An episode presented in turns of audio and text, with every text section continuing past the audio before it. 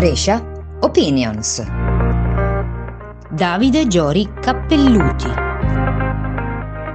Nonostante gli antivirus attivati nel corso degli anni per proteggere i sistemi informatici degli enti locali, dei comuni e dei dati personali dei cittadini, la nostra città è stata vittima di un gravissimo attacco informatico nei giorni scorsi e i pirati informatici autori di questo attacco hanno richiesto un riscatto di circa un milione di euro, secondo i giornali, in bitcoin, una valuta elettronica completamente incontrollata dalle autorità statali.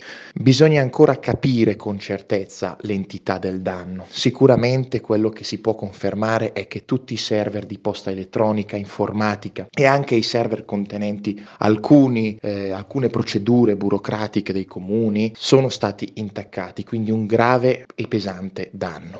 C'è ancora da verificare una entità che ancora è al momento sconosciuta, i tecnici ci stanno ancora lavorando. Il dato di fatto è che c'è un silenzio, un silenzio forse spaventoso che riguarda i dati dei cittadini che sono contenuti in questi server, residenze e dati personali che potrebbero essere stati sottratti all'amministrazione pubblica. È un silenzio assordante quello che si sta eh, compiendo in questi giorni ed è opportuno ricevere ulteriori informazioni, specialmente dalle autorità competenti.